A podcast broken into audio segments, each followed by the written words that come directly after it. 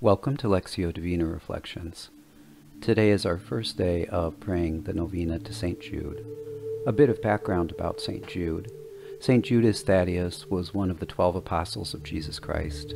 He is often referred to as the patron saint of lost causes and the patron saint of the impossible.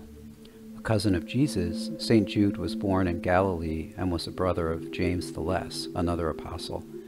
Although not much is known about his life, he is mentioned in the Gospels of Matthew, Mark, and Luke, as well as the Acts of the Apostles.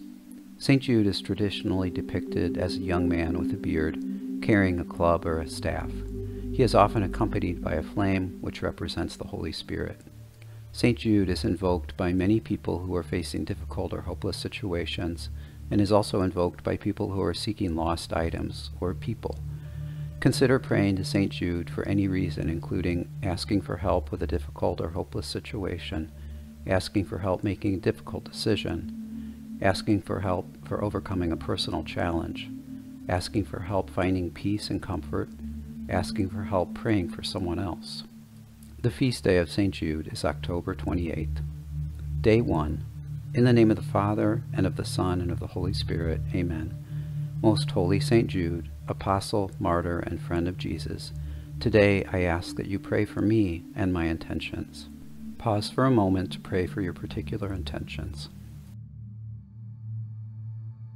You are the patron of the impossible. Pray for me and my intentions. O St. Jude, pray that God's grace and mercy will cover my intentions. Pray for the impossible, if it is God's will. Pray that I may have the grace to accept God's holy will, even if it is painful and difficult for me. St. Jude, you loved our Lord. Help me to love him more. O St. Jude, pray for me that I may grow in faith, hope, and love, and in the grace of Jesus Christ. Pray for these intentions, but most of all, pray that I may join you in heaven with God for all eternity. Amen. In the name of the Father, and of the Son, and of the Holy Spirit. Amen.